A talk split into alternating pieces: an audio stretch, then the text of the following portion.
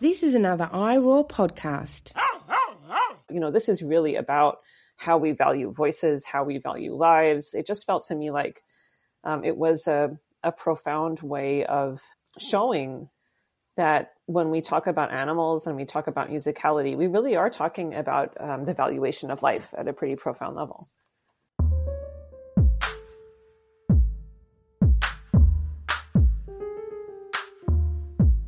Welcome back to The Animal Turn, everyone. This is Season four, Episode eight, where we're focused in on animals and sound.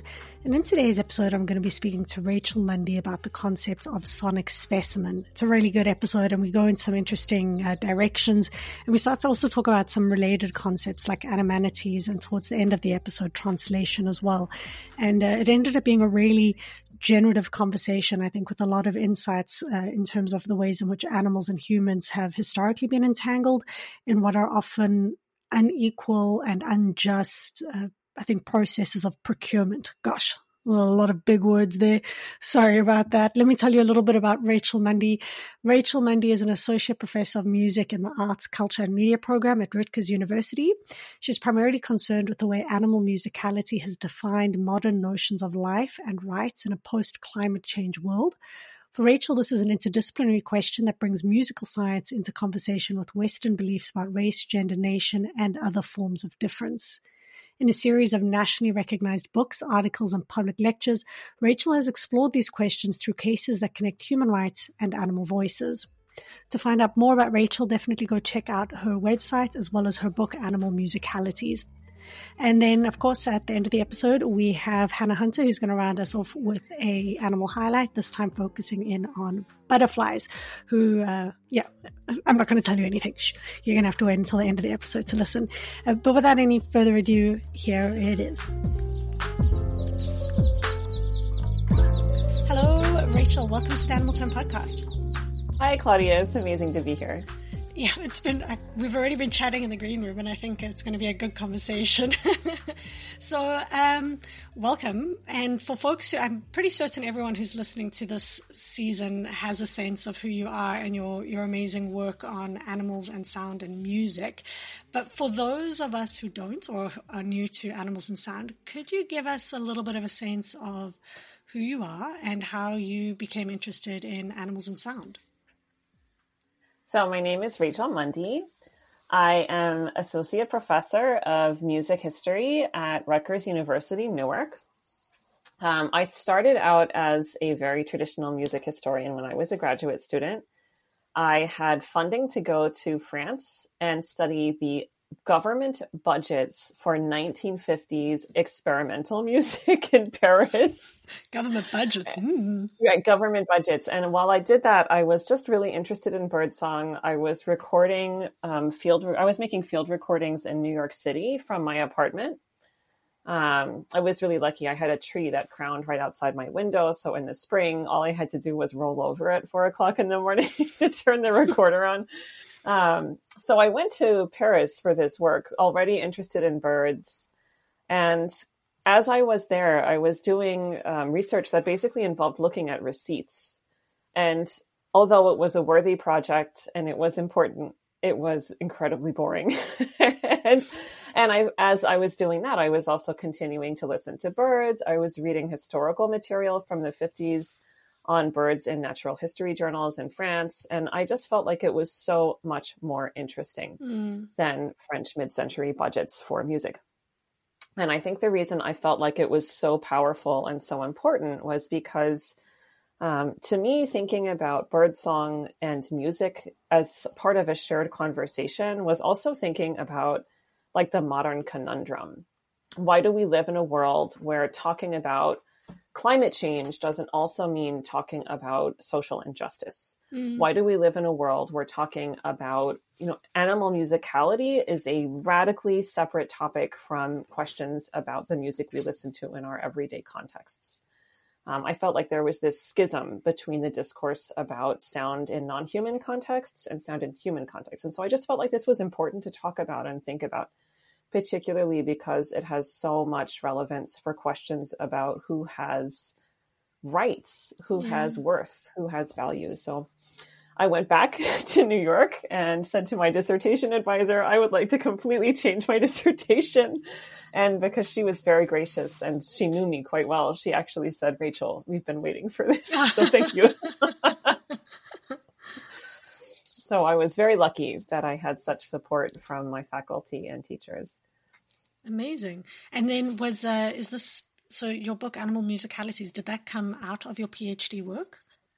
Yeah, it came out of a kind of weird dissertation that that was about um, evolutionary theory and the parallels that it made between human and animal sounds. Mm-hmm. But if you ever read it, which you shouldn't, it, it was very heavy on examples from France in the mid-twentieth no, are you kidding me? century. It's great. It's so interesting. I think it's really, really, um, it's fascinating. Yeah. It was wonderful. I was, like I said, I was so lucky that I had such supportive faculty. I think they, they were intrinsically interested in the material, just as I was. So the book was very different from the dissertation. Oh, I um, see. Okay. Like in terms of the content, I got much deeper into the research, but the kernels of it were definitely in the first, the first big document that I wrote. Amazing. Um, and and were you always interested in animal studies? So you said you were you were with music first. So you mm-hmm. went from music and you found your way to animal studies. Um, did you find that kind of transition or learning about animals in relation to, to music and, and the schism that you were talking about? Did you find that hard? That's a great question. And it's a really thought-provoking question for me because it was so hard in some ways and so natural in others. One of the music faculty I worked with, um, Jason Staniek, who teaches at Oxford now and is just an incredible ethnomusicologist, when he heard that I wanted to record birdsong in my neighborhood, he loaned me a Edirol recorder, which you normally use for like interviewing. And he also handed me a copy of Donna Haraway's Primate Visions, which I had never read, I had never heard of, I didn't know that there was such a thing as animal studies. But as I started to read that, um, it was interesting because it, it was like it permanently realigned my view of the world. Mm. um, and I felt that, that I, in some ways, I don't consider myself primarily an animal studies scholar. And I think most people who do it would say this because my work is so in between different fields. Um, it's really about rethinking disciplinarity rather than um, fitting cleanly within a disciplinary tradition. Mm-hmm. But one of the things that I felt strongly that animal studies brought to the table was a profound recognition that the category of the animal as such is deeply problematic. And that once you accept that, you have to rethink everything. Yeah. And and I know in your, your book, one of the questions you asked is, what is humanity? And I think, you know, animal studies is constantly grappling with that divide or that dichotomy, just like in, in gender studies, you're kind of grappling with the divides and the divisions that manifest there. Um, but my, my experience of animal studies so far has been that it almost seems inherently trans and interdisciplinary because because I think to some of what you're talking about in your book, uh, where, whereas you might focus on um, music or I'm focusing on cities, the second you start to look at animals, you start to, you have to ask questions about biology, you have to ask questions about history, you have to ask questions um, that transcend, uh, you know, the physical sciences and the natural sciences, as well as the social sciences and the humanities. And and for me as a, as a person now in the, the late years of my PhD, I've, I've that's been one of the hardest things was actually trying to grapple with the literature in a variety of different spaces and feeling like I need to know it all. Um, so, yeah, it's, it's it was really, I think, fascinating to read your book and, and your ideas around, uh, what did you say, animanities. I think that's a really great uh, concept. Perhaps before we get to, to Sonic Specimen, which is the, the focus of the, the episode today. Um, and I think Sonic Specimen is a really important concept for us to be having in this, this season. But maybe we could just spend a little bit of time talking about uh, animanities and, and uh, what you were trying to do there with that, that concept. Oh, wow. That's actually, it's tougher than you think it is to summarize that quickly. When I was writing the book, um, the process of writing it gave me a moment to think about like, what are, what are productive nodes of inquiry that would help us do this work of rethinking in different ways that are grounded in historical context? Mm-hmm. Because I'm a historian by training um, in relation to music. And I felt that um, thinking about the intersection of musicality and historical context was really, really empowering in the context of animal studies, partly because music as a historical creation has been viewed for about two hundred years as like a window to the soul, as a window to interiority, as a symptom of um, sentience, of internal of internal being. And so mm-hmm. part of what that means is that when you ask whether or not an animal is musical, you're asking about like its invisible personhood uh-huh. in ways that don't fully translate to the, to the visual and don't fully translate to the textual, right? That, you know, can an animal have language? That's about rationality. Can an animal make music? That's about the secret, invisible person, um, the soul, really. And so I was really thinking, like, this is, this is to me, this is about rethinking how ethics and life are intertwined as part of a historical package that we need to unpack a little bit before we can really apply it successfully to the next one or two hundred years. Um, And thinking about ethics, when I created this idea of the animanities, I was like thinking, what nodes of ethics need to be re-examined through historical context, through understanding the human and the animal as a problematic binary? Um, so I listed in my book uh, personhood, identity, difference, knowledge, um, the idea of humanity as it emerged after World War Two, which I called post-human humanity. Mm-hmm. Subjectivity. And then the last note I wanted to interrogate was this idea of paradise, the idea of a utopia that we could hypothetically live in, um, in a moment in which most of our ecological utopias that we have fantasized are profoundly problematic because almost all of the um, fantasies of ecological conservation and safety are premised on the total absence of human beings, which is not realistic, right? Um, yeah. So just thinking about these different nodes. So the animanities was actually this sort of very structured thing I came up with, these seven different points of interrogation. And the word itself, in some ways, I feel like we make up new words in scholarship. And these new words are ways to, they're ways to do a lot of things, but they also have a lot of cultural capital for the person who invents them. Mm-hmm. And in some ways, I wanted to push back against that, too. So I chose a word that's almost so silly sounding that it's really hard to use, partly because I wanted people to benefit from I wanted people to benefit from the knowledge um, without without overly valorizing the the the textual element of this word animanities. It's so funny that you say that, because I I was literally, as I was reading yesterday, I was like, oh, I think I could use this in my PhD, because something that's... Oh, yay! I make no promises, but I do think as a, as a, as a justification, because... Um, so I'm in geography, and I'm actually squarely put in the realm of human geography, and I'm constantly like, right. my, my, my PhD degree, even though I'm in animal studies, is going to be a PhD in human geography. And I'm like, well, it's not quite, it's not quite right, because, um, there's no understanding, you know, my realm without also understanding humans, but there's also, um, And and I was like, animanities really captures that the humanities and social sciences are, and it appreciates that humans are also animals. Uh, and and it, I feel like it's an it's a leveler playing field for, for us in the animal studies uh, realm than than humanities is necessarily, or than, um, yeah. And and I actually I thought it was really great, and maybe I wasn't necessarily thinking through the the kind of related concepts. I think, like you said, difference and how you know things and the epistemology of how we've come to know, uh, you know, anything, whether it's whether it's cities or or music or whatever, is based on knowledge systems, right? Like how we, right. and, and and what you were saying there about music, like we've separated human music from from animal music, and this is a disciplinary move as well. Um, so I actually think it's a really useful concept in in in many ways, and I, I think it's quite attractive. But now that we're we're speaking a bit about difference, um, I really wanted to talk to you today about Sonic Specimen, because I think so far in the season we've we've we've touched on a variety of different uh, sounds related to, I mean, concepts related to sound. So like soundscape, sound ecology, sonic methods, mm-hmm. um, sound history. We've, we've even spoken about music already. Uh, but kind of throughout all of these, you realize that we're also speaking about types of animals. And sometimes we're explicit about types of animals and sometimes we're not. Um, and when I saw the concept sonic specimen, I never thought of sound as a specimen.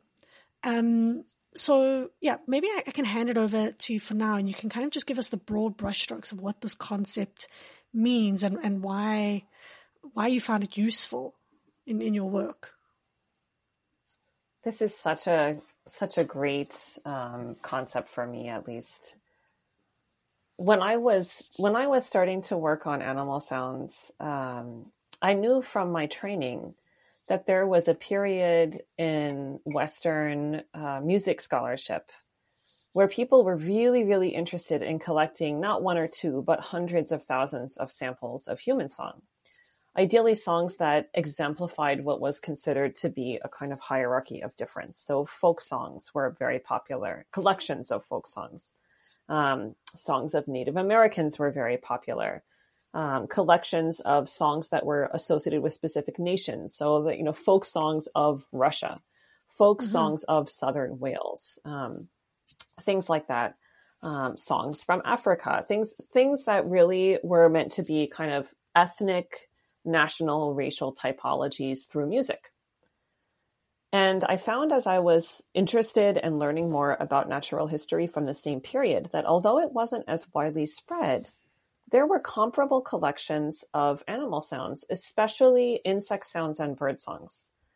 And both of these kinds of collections, so I'm talking about something that ranges from a, an article with fifteen to twenty um, short segments of always written in sheet music that mm-hmm. are maybe, you know, worth, I don't know, five or ten seconds, to books that would contain pages of like a hermit thrush singing for pages. uh, they loved collecting these sounds. And the idea was that you were going to build a kind of typology. Um, if you had five hundred songs from the Hopi Indians, you would analyze them and find out, like, what is the fundamental element that makes something sound Hopi?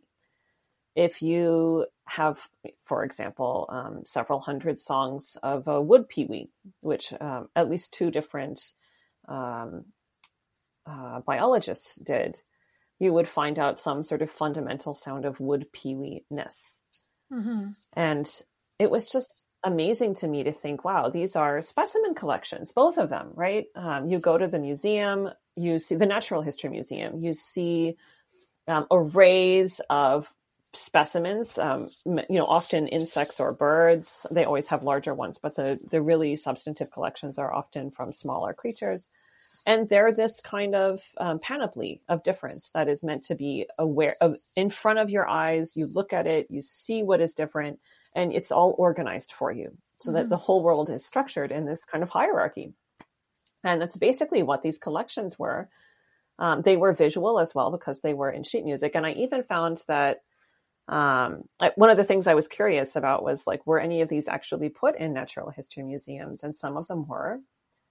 Um, I was really interested that uh, an American named Jesse Walker Fuchs, who a lot of ethnomusicologists know, um, he had collected a lot of songs from the American Southwest, and they were stored, interestingly, they were stored at the um, uh, the National History of the Na- National Museum of Natural History in Washington, D C, until after World War Two, where they were then transferred to the Library of Congress, which is across the street.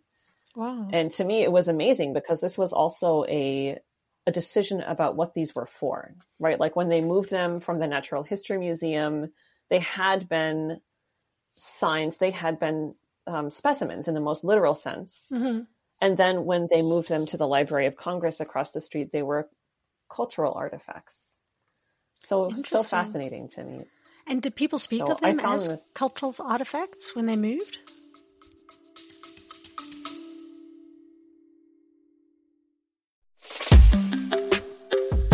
What's all around you, almost everywhere you look, and makes your life better? Birds. Learn all about these beautiful creatures in this wonderful new podcast called Birds of a Feather Talk Together. Two experts guide two newbies on their journey to learn more.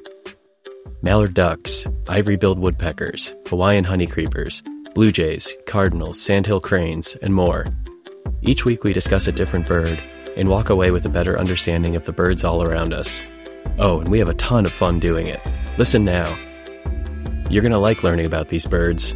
I guarantee it.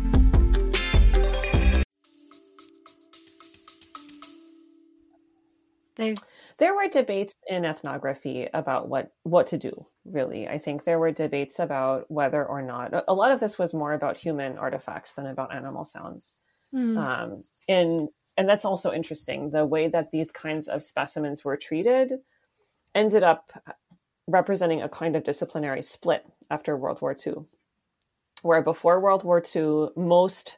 both bird and um, most of these were birds or insects in terms of songs, um, both sort of sound recordings and transcriptions that were of animals and um, sound recordings and transcriptions that were of um, human beings, mm. uh, human co- communities.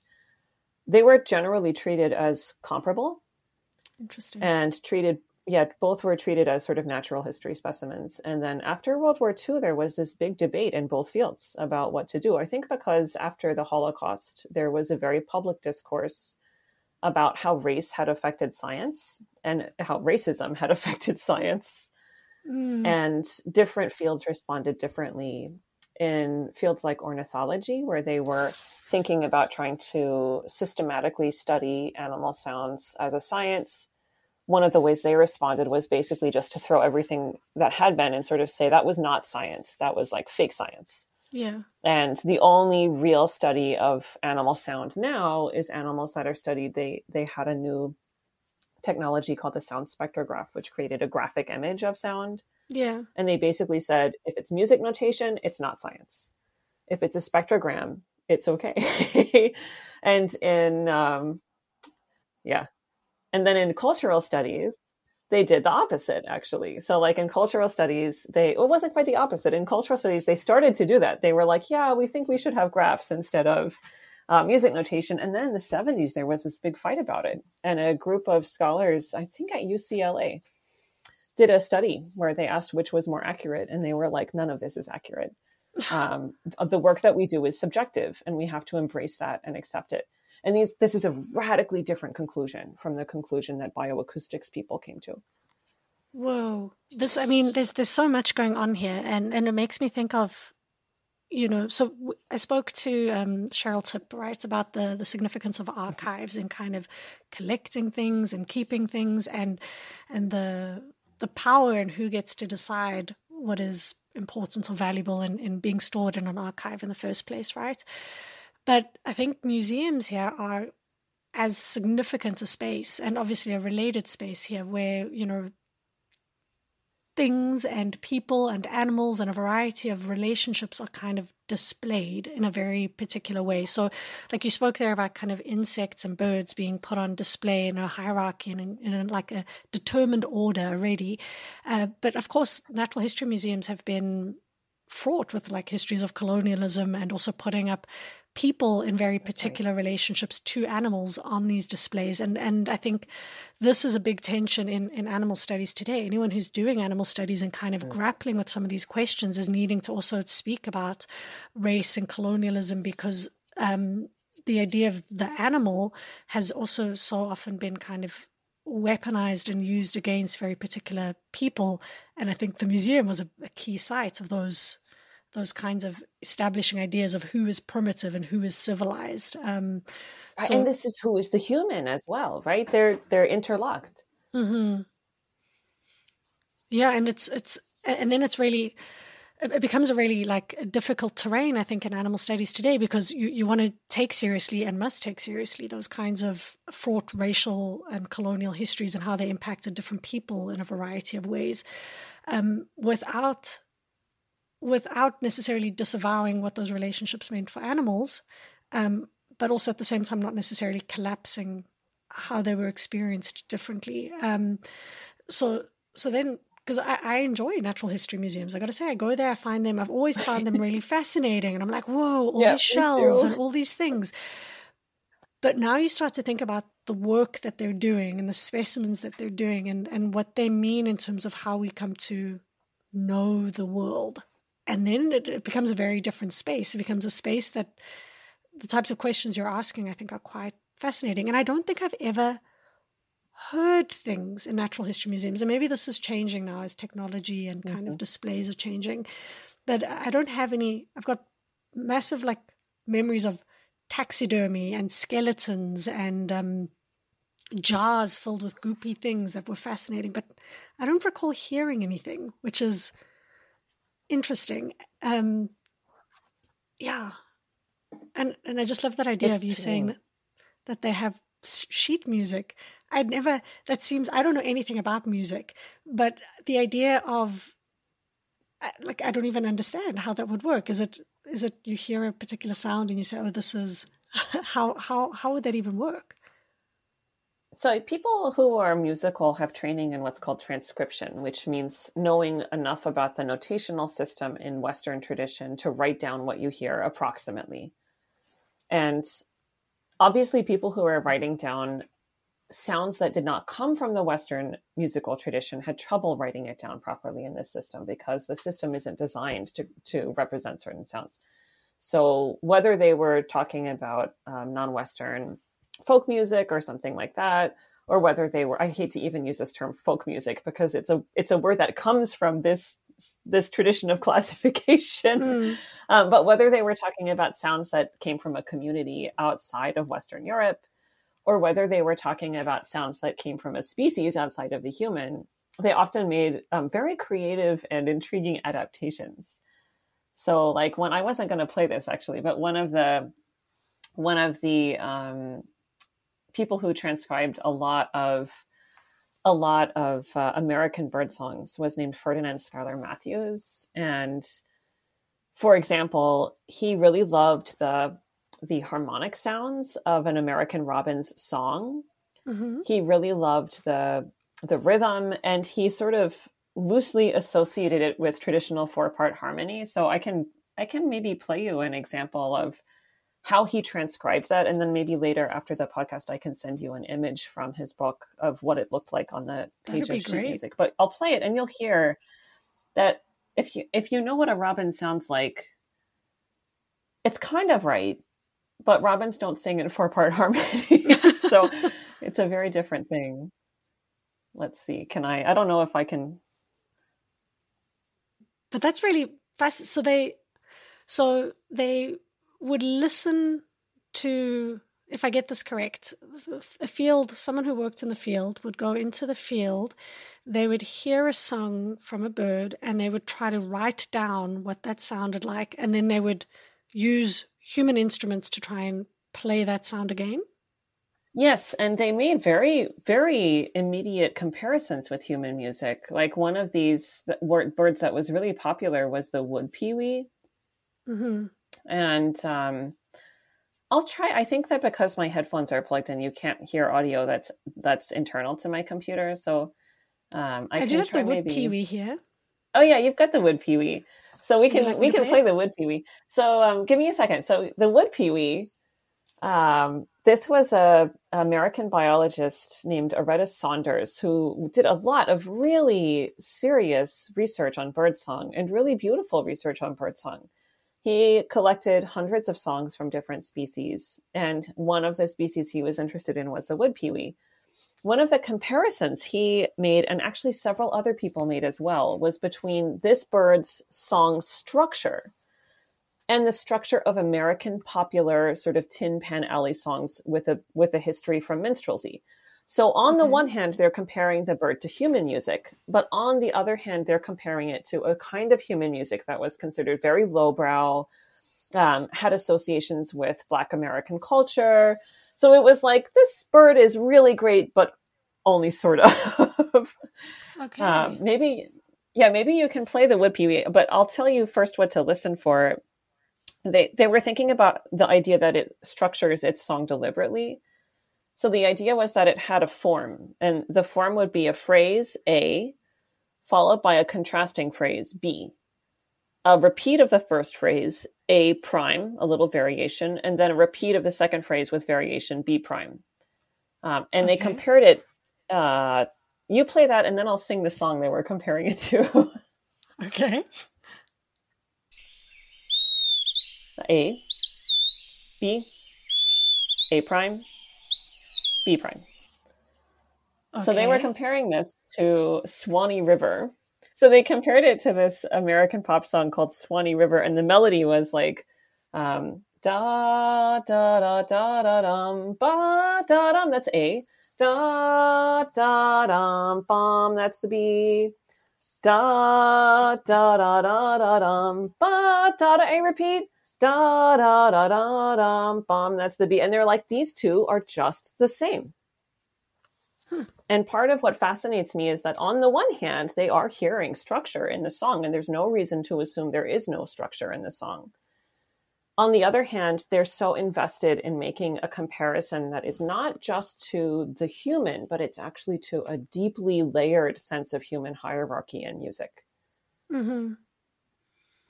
And and was it common to to kind of hear a particular bird song and then equate it with a particular type of music or song, and then and so like did you see kind of um, uh, different valuations of different species of birds with different valuations of different types of music? Um, so would Absolutely. you have? Yeah, I just I, I just don't know enough about birds or music to kind of think of a, a connection here. But uh, would you would you have a species of bird that's really like revered being associated with a really revered piece of music? Yeah, absolutely. Really? So, for example, the the okay sort of mediocre bird, the wood peewee, which was associated with American blackface. Um, You can compare that to, uh, there was a comparison made by a really, um, a really erudite music scholar uh, from the turn of the century between a nightingale, which was a very revered songbird, mm-hmm. and um, European opera. The claim was that opera singers, when they ornament their song, are literally like nightingales because they both use the same ornament, was the claim. And then the caccini trill was the ornament that they compared it to.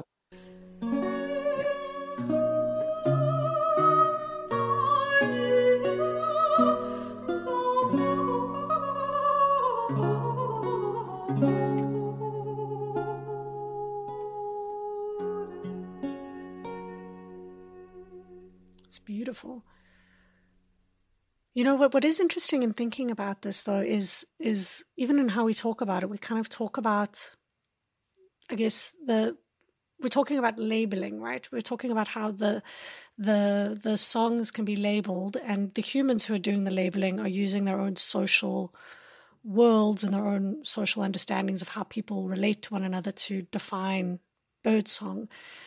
But it's also not outside of the realm of reason that songs were also shaped by bird songs and animal sounds as well, not necessarily these exact species kinds of um, uh, collapses that are happening in the de- defining process. But I'm sure that, and maybe this is where some of your, your knowledge on evolution would come in, but I'm sure that our relationship to sound is also an evolutionary relationship to the sounds of other animals. Um, it's a tough one, that. Yeah, there's an old story. I don't know if it's, um, I don't know if people still believe it actually, but there's an old story that's almost a kind of parable for anthropologists of music.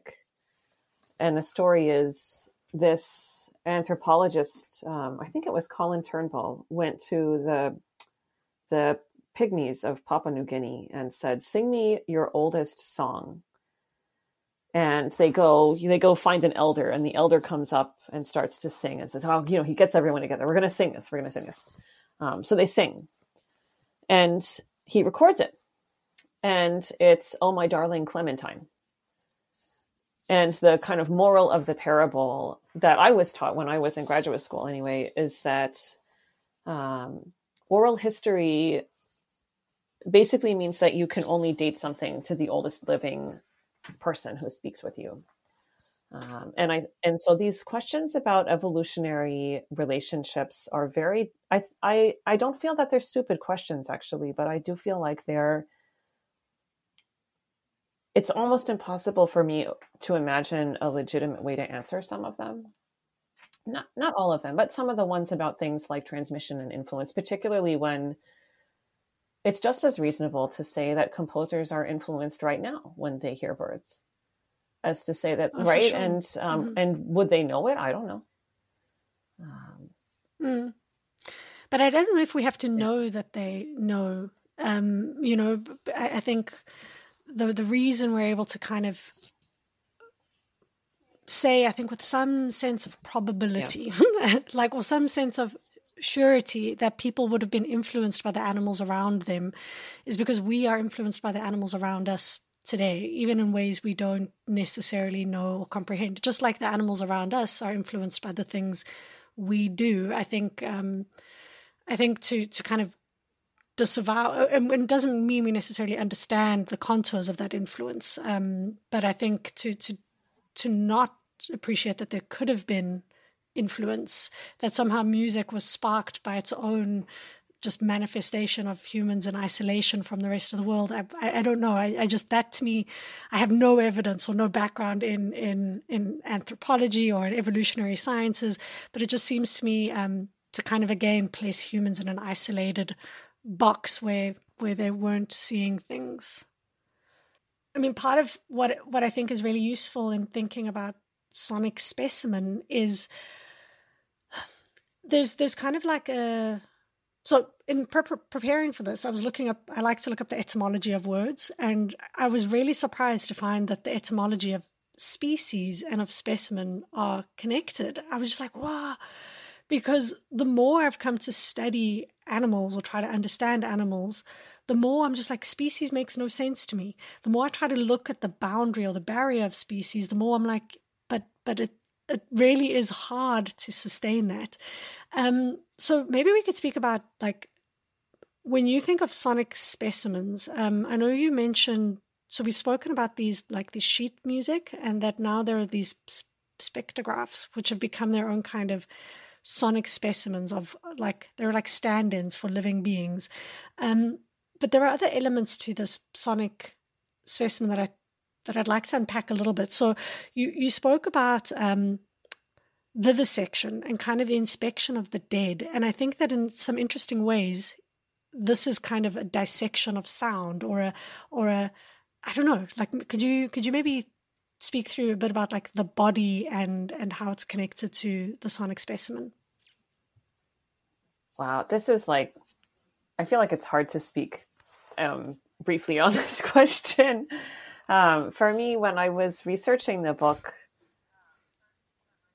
one of the things that I looked at, or one of the places I looked, was a um, a article from an ethnomusicologist working in Berlin in the nineteen twenties, um, a guy named Ernst Moritz von uh, Eric Moritz von Hornbostel, and I was very struck by this. It was a quote I had seen somewhere else. Um, an article by Eric Ames mentioned it, and I went and reread the article.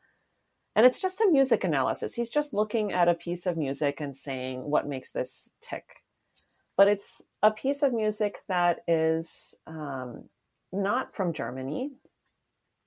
It's from Indonesia, if I'm right. Uh, and in the very beginning, he says, there's this debate about when you study music, are you supposed to um, cut it open and watch the blood flow out while it dies in front of you? I mean, it was incredibly graphic and brutal, the way that this question was formulated, especially because the thing he's doing is just like mm. asking things like, what pitch is in this recording? What does this sound like? And because I was so curious, I thought, why would he ever make this comparison between animal vivisection, which is not, not just dissection. Dissection is where you like cut into a dead body, right? But vivisection is where you open up the body of a living creature in order to study it, usually while it dies in front of you at this time. And it turned out that he mm. worked in a uh, scientific context in Germany, where a lot of the knowledge about sound at the time, which was, it was a field called psychoacoustics, the devices they used and the training they had came from a previous generation of physiological research in which their teachers, their laboratories, the spaces, the devices, all of those had originally been used for animal vivisection. Um, and I even, I even found as I was doing this that um, wow. some of the, But yeah, it was it was really intense. And one of the one of the uh, devices that was used in this process, a thing called a kymograph, which is a kind of armature with a stylus at the end and a rotating cylinder that would record in little graphic lines um, the motion from inside of the animal's body as it died during the experiment. This device was translated into sound, where the, the armature that had reached into the body of the animal and recorded the quivering of the animal's body as the experiment proceeded was the stylus that reached into the groove of the phonograph and created sound as you listened to playback. And to me, it was um, stunning, actually, to realize that there was a linear one-to-one relationship between the way that an animal's life was valued and the way that we learned to listen to sound. You know, when I was asking the question about like vivisection, I was actually thinking about how sound is dissected and how sound, maybe like a song, is dissected, and it loses every time we try to categorize something or put it in a box. You're never fully able to capture it, so it loses some of its its beauty and its amazingness. But I think that story really drives home the kind of material realities of how animals and music are connected to one another. Um, it's a really profound story. I think for me, part of what really I thought about it was that when you, you know, there were lots of descriptions of like, why would you vivisect? And it was always described as a kind of exchange that you, you have, you value the life of an animal, but you exchange that valuable life for knowledge, because knowledge is more valuable when it's about human benefit, and especially human medical benefit. And it seemed to me like it's really important, actually, to understand that there's a sense in which, you know, this idea that we trade the life of an animal for knowledge, and then we're going to add music into that equation and trade the life of a piece of music for knowledge. And then the music that was being traded was usually the music of a um, marginalized community. Uh, you know, to me, it, it felt like there was actually a very linear connection between the idea that an animal, though valuable, was not as valuable as a human, you know, life was not as valuable as human knowledge, which is a kind of radical concept. And then to sort of make that transition to music required a um, a transitional example in, in which the music in question was also the voice of a marginalized community. And like that also, I thought, you know, this is really about how we value voices, how we value lives. It just felt to me like um, it was a, a profound way of showing that when we talk about animals and we talk about musicality, we really are talking about um, the valuation of life at a pretty profound level. Yeah, I think I think you're completely right, and um, and and just the, the the creating of these taxonomies, we we were literally trying to put people in in order of one another. The um, you know to say. And, and and this, again, some of what we were talking about earlier, kind of the difficulty with thinking about animals and humans, is because throughout history, it wasn't, even though now we kind of speak as humans being, you know, categorically spoken of or considered as above animals, there were the boundaries where some humans were considered below yep. some animals, and some animals were considered above some humans, and and kind of the, the access to life and the access to um chances and opportunities wasn't always determined by by species boundary, by human versus animal. Um, and, and I think that that's really interesting. And I think your your kind of study of Sonic Specimen helps us to trouble those relationships, that, that divide, that dichotomy. Um, but it also makes me just think, you know, coming back to animals and the usefulness of this for, for animal studies is in that concept of of specimen and of ideal type, and how we do tend to not only lose sight of animal cultures, I think, but also animals as individuals, how how one song ends up becoming a stand-in for all song just seems counter to what culture is. I don't know. Yeah, it's amazing, actually. You're making me think about the fact that there's this one This one recording of a single humpback whale from, I think it was from nineteen sixty-six, maybe, was the original recording. And it was published on this album in nineteen seventy. It became associated with the Save the Whale movements.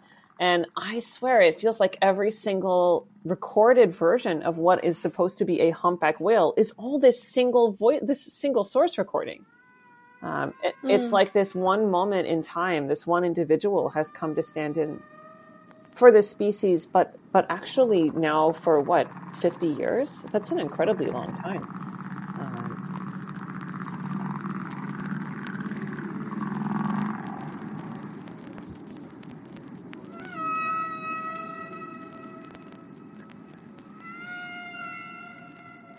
Yeah. And and and it seems particularly problematic the more we come to know of whales and their cultural diversity and the fact that they've got different dialects. And, and I mean, as, as much as I try to trouble kind of the human and animal uh, dichotomy, sometimes thinking about how this would play out when thinking about humans helps to show how kind of bizarre it is and how it plays out with animals is to what extent would we take one person, and, and I suppose we do do it, um, but one person's song as being emblematic and an example and a characteristic type of all human songs or even one culture songs. And and I think this is some of what you've been speaking about with, with the natural history is we, we kind of know now that to do that with people seems to miss out on the the, dyna, the dynamism of, of people. Um, and uh, to, to kind of think that animals have one voice and one way of saying something, I think, what, what are we not hearing if if that's our starting point?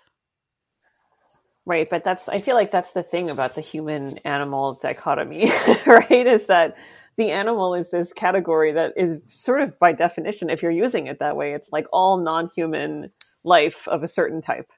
Mm. And so, of course, we have one thing stand in for it. And then the human, it's, um, I'm thinking of, there's this wonderful essay by Sylvia Wynter that basically argues that the human as we know it was defined in the sixteen hundreds as a white European masculine ideal. Yeah. And um, I feel like that in many ways, that is the counterbalance of this, this idea of a, um, a type specimen, right? Right. That like you have this one thing that stands in for everyone. That's a really, really interesting point. Um, and I mean, obviously that, that kind of stand-in is being more and more troubled and more and more pushed against. And we're seeing how, how, how uh, that's not necessarily readily accepted, right? Um, from the, the powers that be don't necessarily want these categorizations to be disrupted because it's uncomfortable to have categories challenged. Um, and, and the same kinds of logics work with how we categorize animals, and how sound has been used to do that is really, I think, um, interesting. And this is really a, a difficult conversation to have, I think. Um, I'm, I'm, I always find having these kinds of uh, conversations about the intersection of human and race and animals really, really hard, actually, to to to do. I feel like it's it's made more difficult than it needs to be by the, there's like a surface level where if you say the words human, animal, race together, because of prior traditions in which that's a comparative venture in which what you're doing is like comparing lesser human beings to, um, you know, to animal subjects, then it sort of sets up that conversation to be a defense against that practice or some kind of explanation of how that's not what you're doing, when I feel like that's, um, it's almost a distraction, because I think the more, you know, the more, the more productive way to think about it for me, and this is not just me, I mean, a lot of, I, I mentioned Sylvia Wynter, I read a wonderful book during COVID by Zakia Iman Jackson that looks at things this way, basically thinking about the fact that um, if you want to trouble the animal, you want to trouble the human.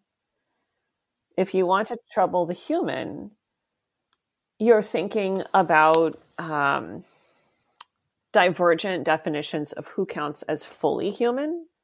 And you can't think that without unpacking where the animal plays a role in that. And, and likewise, you can't think about um, non-human species without unpacking the way in which notions of the human define almost everything that we say and think about non-humans, sort of non-human others. To me, it feels like there's a bigger nexus here of like needing to rethink the pairing of difference and identity as intertwined.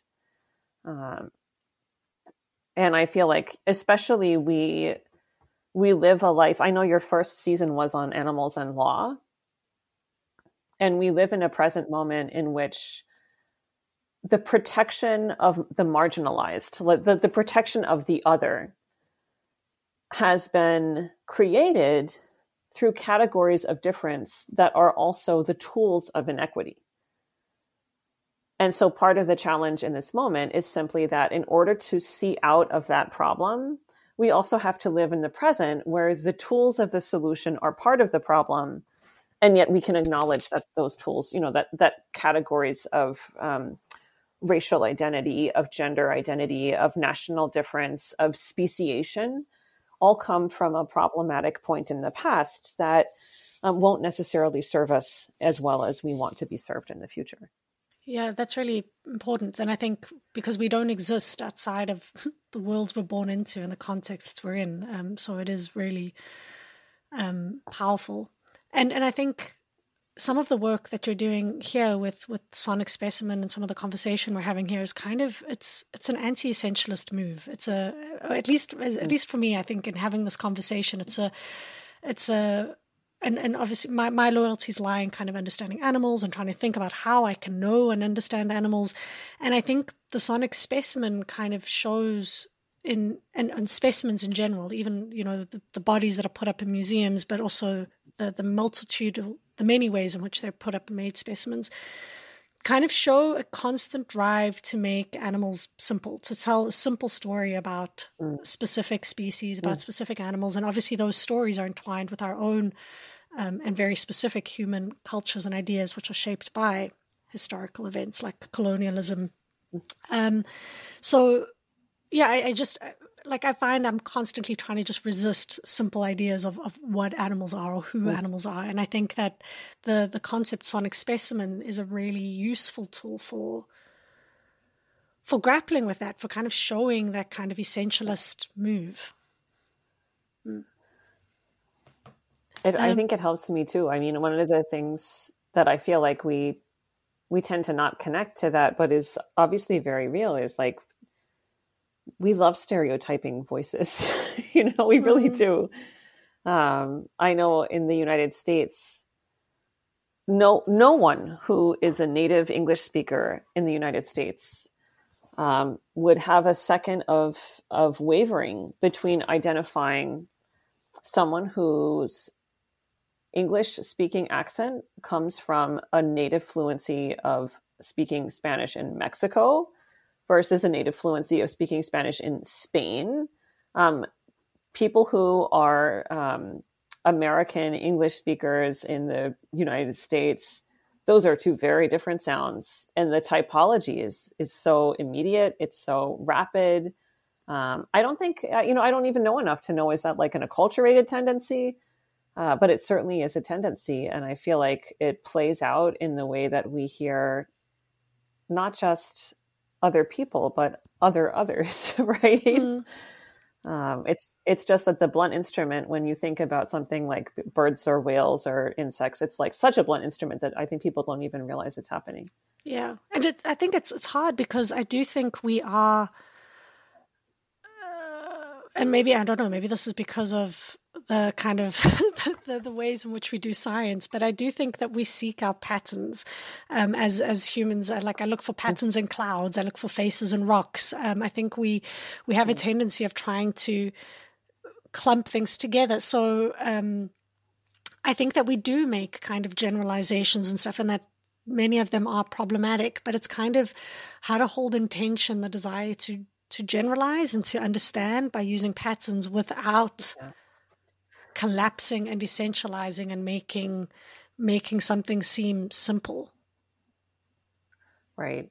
It's funny, you know, one of the things that I has motivated me to think so much about the Sonic Specimen is that when you teach music, which is what I do most of the time, one of the most effective ways to teach it is to basically make each period into a stereotype of sound and say, like, this is how, and basically teach people how to stereotype periods. Like, mm-hmm. This is what Baroque music sounds like. This is what Mozart sounds like. This is, this is the difference between, you know, nineties hip hop and early two thousands hip hop, that you teach all these little techniques for kind of um, generalizing. And it's a very powerful tool. And, it, you know, I would not say that I think it's a tool that should be completely dispensed with. Mm. But then at the same time, it feels like it is kind of a dangerous tool too. I mean, yeah, like dangerous. I think it can be dangerous. And maybe generalization is a technology. Like you said, it's a tool. And, and I think all technologies kind of offer us potentials and problems. Um, and maybe generalization is a, a tool that provides us both potentials and problems, right? I think that maybe mm. we have come to know animals mm. and we've come to understand animals in a variety of different ways yes. through these kinds of tools of generalization. But I, I like what you're doing here in terms of just troubling some of what that knowledge is. And and I think, I mean, I think that's what you're doing, right? I hope so. I'm really trying to. I feel like I, it, I feel like one thing that is, is very tempting, and I'm not the only person who looks at music and animals that has had this happen. It's like, if you do this work, you're often asked to make a sweeping statement about, like, are animals musical or aren't they? and mm. um, and it's completely antithetical to what I'm actually trying to do. um, it's like yeah. that's the, the the the thing I want is to say, like, why do we care about that question at all? And mm. I feel like my my answer is that we care about that question because it's a way of asking a much bigger question about who counts as a person.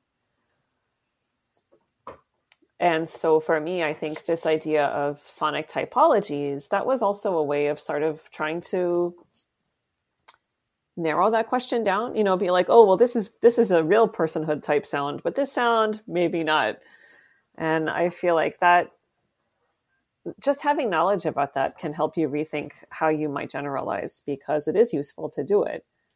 Um, but I think yeah. it's also powerful to understand that if you're doing it in a certain way or with a certain end, um, maybe what you're really doing is trying to articulate who has certain, a certain type of interiority.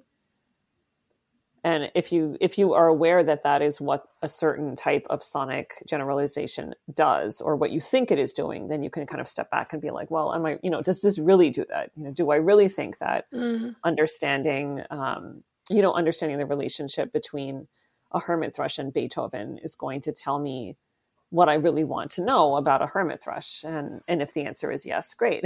But I think, I think what happens if you look at that carefully is the answer is no. Um, comparing a hermit thrush to Beethoven tells you how much you like Beethoven. And it also compels you to ask whether the ends justify the means. Is knowing that knowledge worth the killing of that bird? Uh, is is establishing that boundary or that typology worth that death? And I mean, this this goes again back to your comments about vivisection. Is is cutting animals open while they're alive worth yeah. the knowledge? And this speaks to the whole kind of lab experiments done on animals where we already know, I think it's something crazy like eighty or ninety percent of research that's done on animals cannot be used to scale up to human medicine. Somehow that's still just, uh, it's just common standard scientific practice to cut open animals yeah. or test or to test stuff on them in the most cruel and violent ways. Um, so I think, yeah, like questioning a specimen and what work that's actually doing and the ethics of it is really important. Yeah. So thank you so much for for bringing that up. Um, we're nearing the end now, uh, so perhaps you uh, uh, could tell us a bit about your quote. So you said, I know you said you're not really a quote person. so sorry no. to put you through and- this. I'm not really, and now because of what you just said, I'm like, oh, I, I, my quote doesn't relate to what you just brought up, but I kind of wish it did because you're, you know, what you just said about the, this is a parallel I never explicitly drew in my book between um, this sort of historical vivisection practice and contemporary animal laboratory research. Mm. But I'm very glad that you raised it because it's a complicated and thorny question. But the but what is not complicated and thorny is the thing that you said about this. They call it translation, like um, the idea of establishing standard criteria for understanding how a, a claim about a non-human body can transfer, can translate to a human body. There is no standard for that. Yeah. And that's crazy, right? I mean, it's absolutely crazy.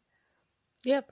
And it's absolutely right as, as well. I don't think it's as common as it used to be by a long shot for people to do vocalization research that, um, you know, uses uh, that, that sort of traumatizes or kills animals. It still happens, but I think it's less frequent than it used to be. Um, but it's shocking to me that it ever happened because of this question of translation. Like mm. what, what does it really do? and, and the logics are similar, ah. right? So the the kind of logics that yeah. frame or justify getting that knowledge operates on the same um, tenor, to stick with our sound. Um, yeah. Because, and, and, and maybe that's a hopeful thing. Maybe if people are no longer killing birds in order to understand what they sound like, maybe there's hope that in future we will actually finally realize that we don't need to kill them to advance our medicine, and that there are ways in which, uh, and I think translation, what an interesting concept. Um, I mean, this could go to a variety of ways in which we try to understand animal cognition, and we subject them to human tests of cognition. Um, really fascinating. Yeah. Mm. yeah. And I feel like it's also, um, you know, the question of translation and the the evaluation of like the, the relation between the human benefit and the body of the animal. There's a lot that could be said there. There's a lot that could be said there. Um, it's, I'm just glad that you brought it up. Um, it's something that I've thought about. I don't have a, I don't have a clear sense in myself of like, where do you draw the line, right? Like, I think I would hesitate to submit myself to certain medical treatments that mm. had not been previously tested. Um, but that's, that's cowardice, right?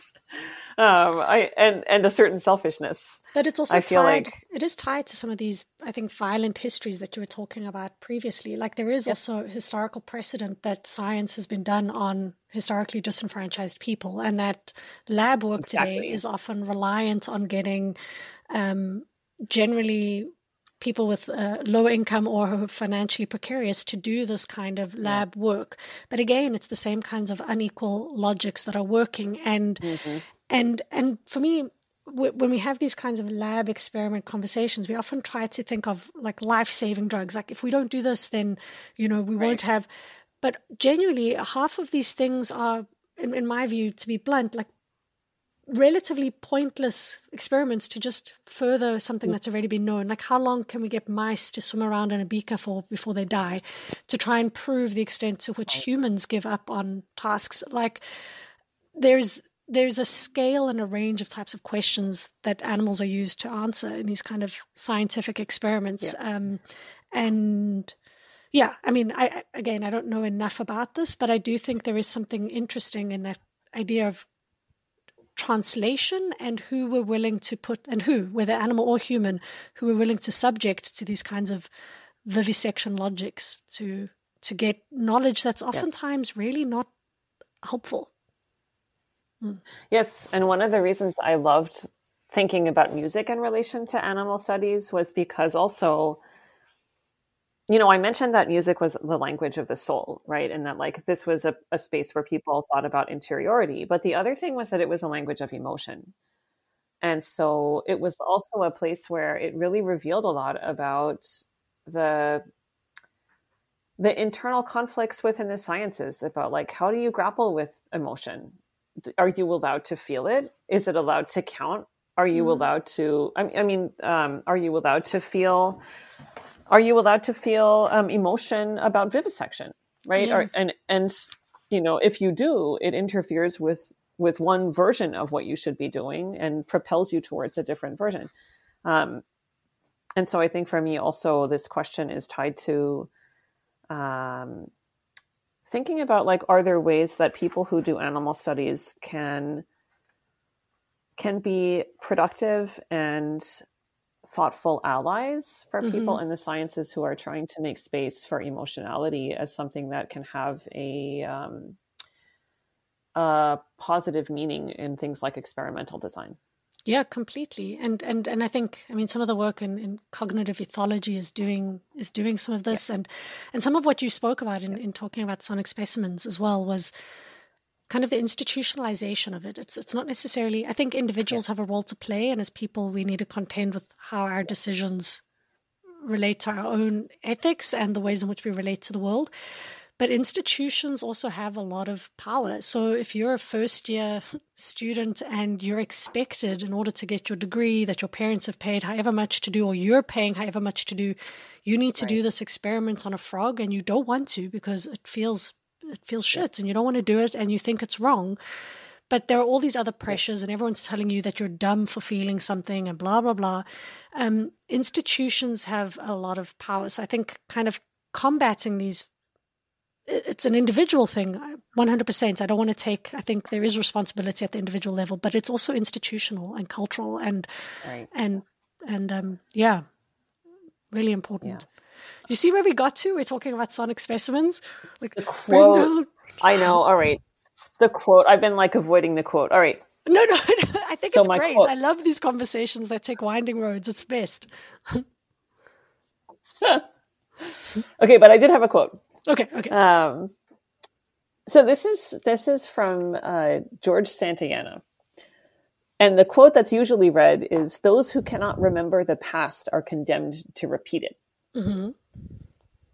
This is a very a very uh, sort of famous epigraph, right? Yes. Those who cannot remember the past are condemned to repeat it.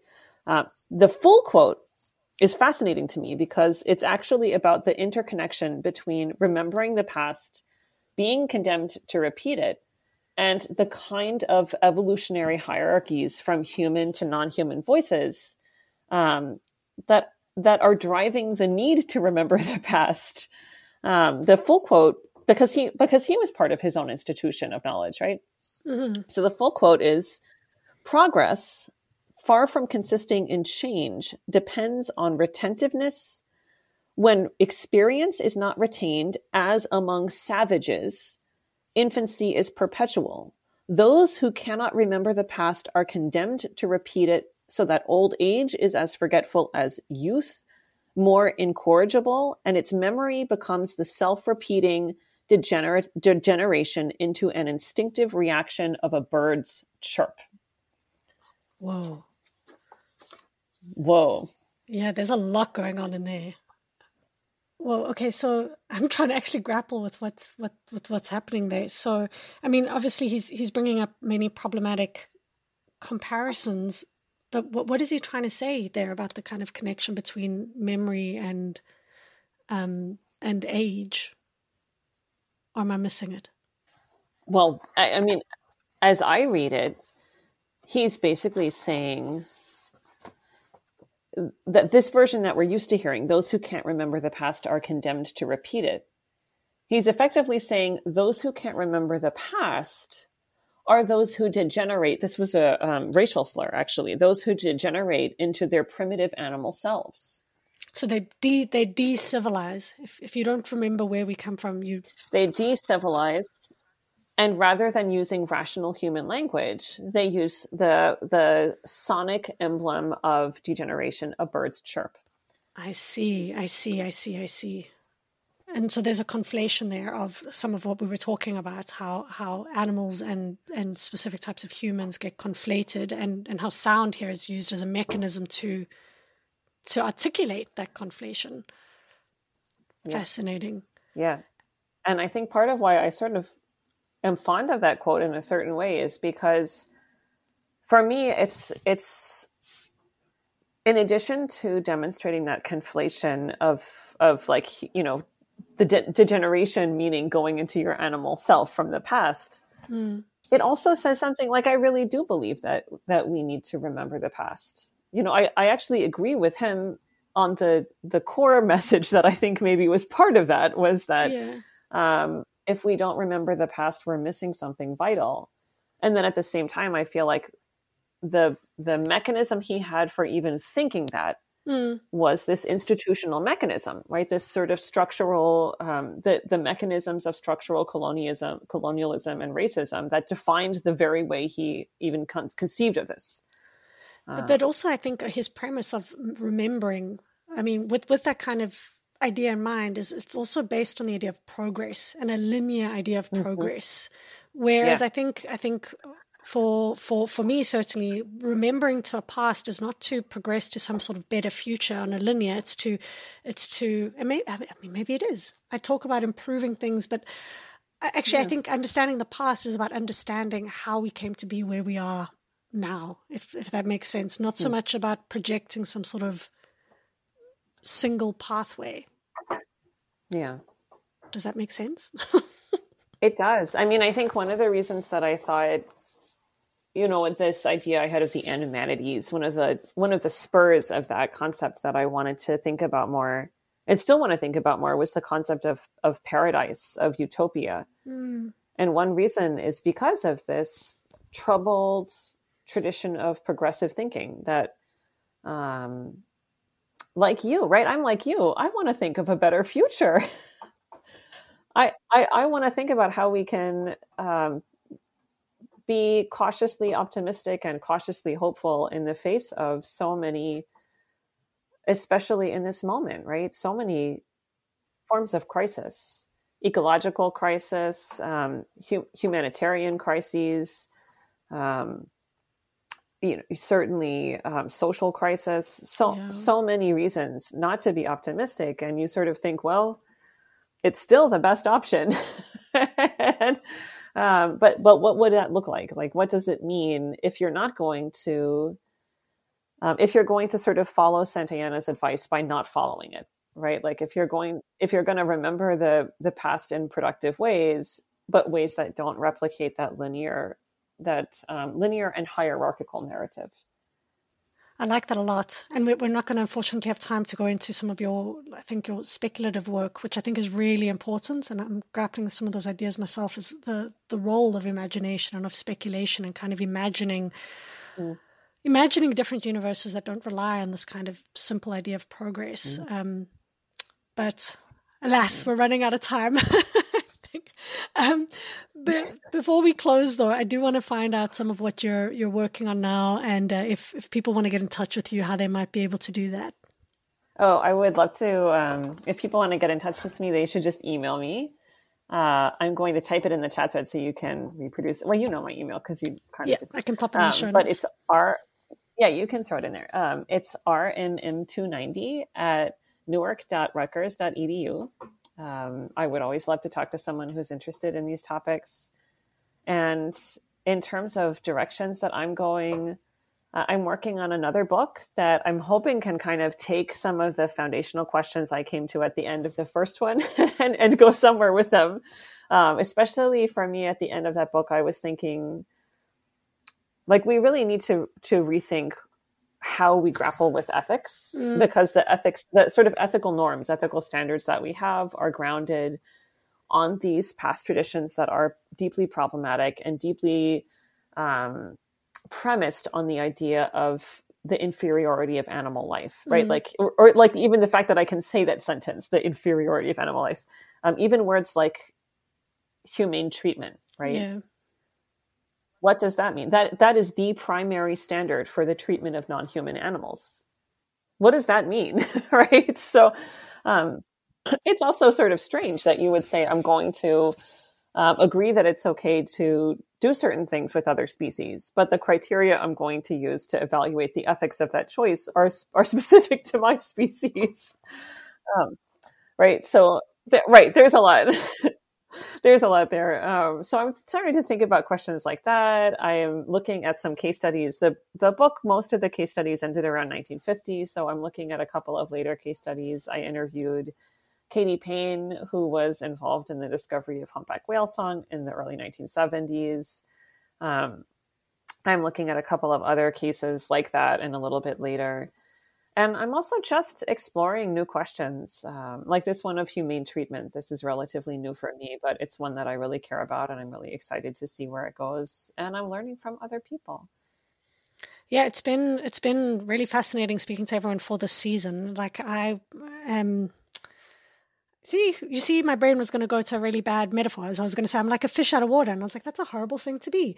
Um But uh, I don't know much about sound at all, or about uh, the relationship of animals to sound. And I've actually really found this whole season and the kinds of concepts that have come up really useful for challenging not only like my visual way of orientating things, but uh, like it brings up experience and phenomenology and just different questions in a way that I hadn't anticipated. So uh, yeah, thank you for, for being part of that and just helping me think through this stuff. Well, thank you so much for inviting me. It's been wonderful to talk to you. Um, I'm sorry we had technical problems, but um, it's been a really great experience. And I'm excited to see what comes next in the podcast myself. I'm now a follower.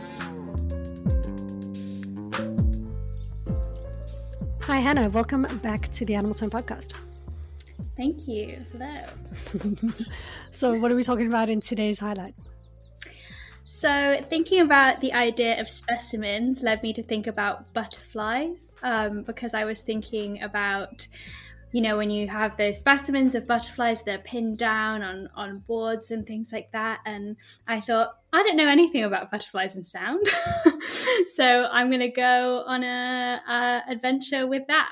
So um I went on a bit of a wild ride with this one. So butterfly communication, as you can imagine, is quite, there's a lot we don't know about it because their life worlds are just so radically different from ours.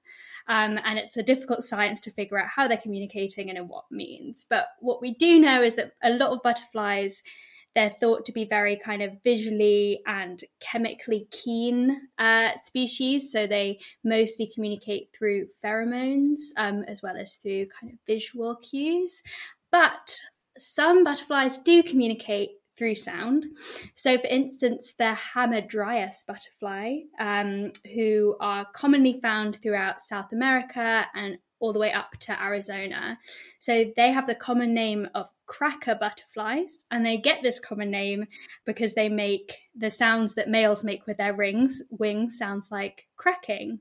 A study by Jane Yack from Carleton University all the way back in two thousand is like the most comprehensive study that exists about this sonic behavior. And she found that butterflies, that the Hamadryas butterfly had been observed to make this sound in response to their own species, as well as in response to other members of um, like other birds and other humans. But the exact purpose of these sounds is unclear.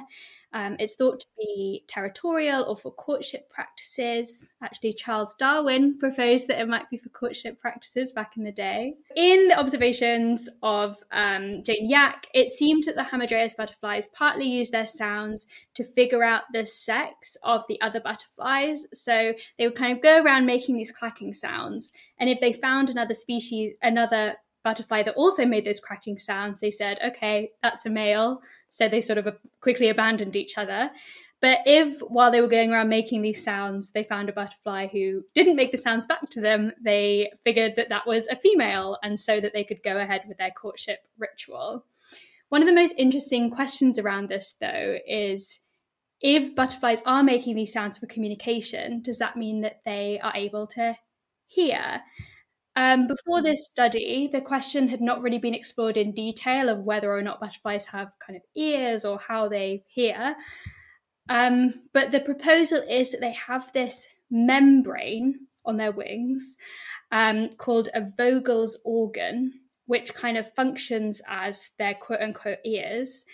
And these organs are consistent with how lots of other insects hear. And um, bear with me here, it's called a type. T- t- tympanal organ and it consists of a membrane stretched across a frame backed by an air sac um, and associated sensory nor- organs, um, neurons, and sounds vibrate this membrane, and vibrations are sensed by other organs in the insect's body. So mm. that's pretty cool how insects hear. Um, but that was one kind of butterfly. Um, another kind of butterfly that has a cool acoustic behavior is in the peacock butterfly. And these are said to produce intense ultrasonic clicks that startle and thwart bats um, that might prey on them. So that's uh, a foreshadowing for the uh, bat communication episode. um, so peacock butterflies are called this because they have these um, so-called eye spots on their wings, and they resemble the oval eye-like patterns on a peacock. Um, so usually peacock butterflies are thought to ward off larger predators like birds through eye spot displays. So they'll sort of flash their wings in such a way that these eyes are really visible. And I'm not a butterfly expert, but I think the idea of this is if you look at pictures of these peacock butterflies, these eye spots look a lot like the eyes of an owl, or who are predators.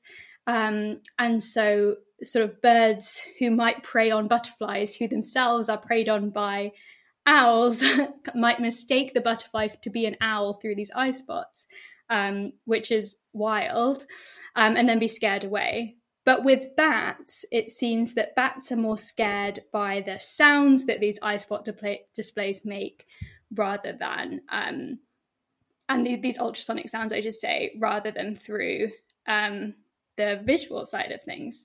So that's really interesting. My final fun fact about butterfly sounds um, is less about what they use for communication and more what we can hear.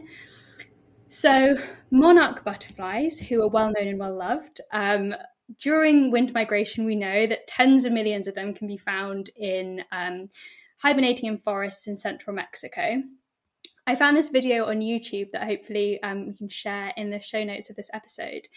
But explorer, an explorer called Phil Torres um, goes and, and and records the sounds of these tens of millions of butterflies. Um, and he refers to the sounds that they uh, that can be heard to be some of the rarest sounds on Earth. And so the butterflies will hang in clusters um, off trees in, in formations that look like huge beehives, or make it look almost like they're fuzz on the side of the trees. And when the sun comes out, the butterflies sort of wake up and come off of the trees. And because there's millions of them, it's sort of this amazing cascading sound um, that sounds like a waterfall. Um, and it's really cool to listen to. So hopefully um, you can click on the link and, and listen to the sounds of monarch butterflies um, and appreciate them in a new sonic way. So that sounds those amazing. Are my fun facts about butterflies. in, in reading a bit about bats, I was learning like there's this whole like bat moth sonic, like because before you spoke about sonic warfare, and there seems to be like an interesting kind of responsiveness to bats as prey. I don't know anything about it. Hopefully we'll learn, but I'd never thought about um, butterfly communication and and sound. So that's really yeah, fascinating. Me neither. I mean, when you see them, you don't really, you can't really hear them, right? We think about, we kind of admire butterflies for the way that they look. Mm-hmm. And I think sometimes when there's species like that, you think about that so much that then you don't think about sound. Um, and because we often can't hear the sounds ourselves, right? They're outside of our, our range of, of hearing. Yeah. So incredible. Yeah. Uh, so completely unrelated, but as you were kind of speaking a bit about butterflies, you know, being outside of the range, range of things, a friend of mine the other day, she, mid-conversation, uh, Patricia Peterson, if she's listening, um, mid-conversation, she turns to me and she says, did you know that humans have stripes? It's like, what? Did you know that humans have stripes? Yeah. So it turns out cats see human stripes. Okay, and I thought she yeah. was just talking. Yes, humans have stripes in our in our um, skin, uh, and uh, if you see it under, I think it's ultraviolet light. If you see it under ultraviolet light, you can see, which is weird because I don't like. I've definitely been to yeah. parties where there's ultraviolet light and I haven't seen my stripes. So there must be a way in yeah. which cats see that make these stripes visible to them, but. Uh, Anyway, I'm not doing it justice. Go and Google. It actually looks really gross. Yeah. Um, but humans have stripes along our bodies. So I don't know if you've got like beauty, if you've got beauty spots, if your beauty spots go in a particular pattern along your body, chances are that's one of your, your stripes. But no they're, way. They're much that's more pronounced so cool. in a different light. And your cats can see those stripes. Wow. It blows my mind. Oh my God. So from See, but- that's so interesting. I just, one of the things I find most interesting about studying animals is that we just all experience the world in such different ways. And it's just like, we think we have this grip on reality, but we just, we just don't. Completely. It's wild. And and and those are just such fascinating experiences. Like coming back to butterflies, the idea that a monarch, the the, the migration they do, the distance they go, it's just, um, you know, the lives they lead are just so much more complicated than we than we than we necessarily give thought to. So, thank you again, Hannah, so much for joining me on the Animal Highlights. I look forward to the next one. Yay! Thank you once again to Rachel for being a wonderful guest, to Hannah Hunter for the highlight, to Jeremy John for the logo, and Gordon Clark for the bed music. And a huge thank you to our sponsors, Animals in Philosophy, Politics, Law and Ethics, Apple, for sponsoring this podcast, as well as to the Sonic Arts Studio and the Sonic Arts of Place Laboratory, S A P Lab, for sponsoring this season. We're eight episodes in, not much further to go. I hope you've enjoyed learning about sound so far. If you've enjoyed this episode and any of the others, I'd really appreciate a review. Uh, but that's it, everyone. I hope you have a wonderful day. This is The Animal Turn with me, Claudia Hirtenfelder.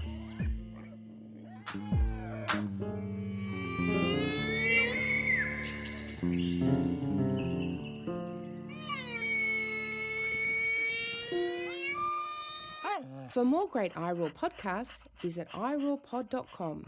That's I R O A R P O D dot com.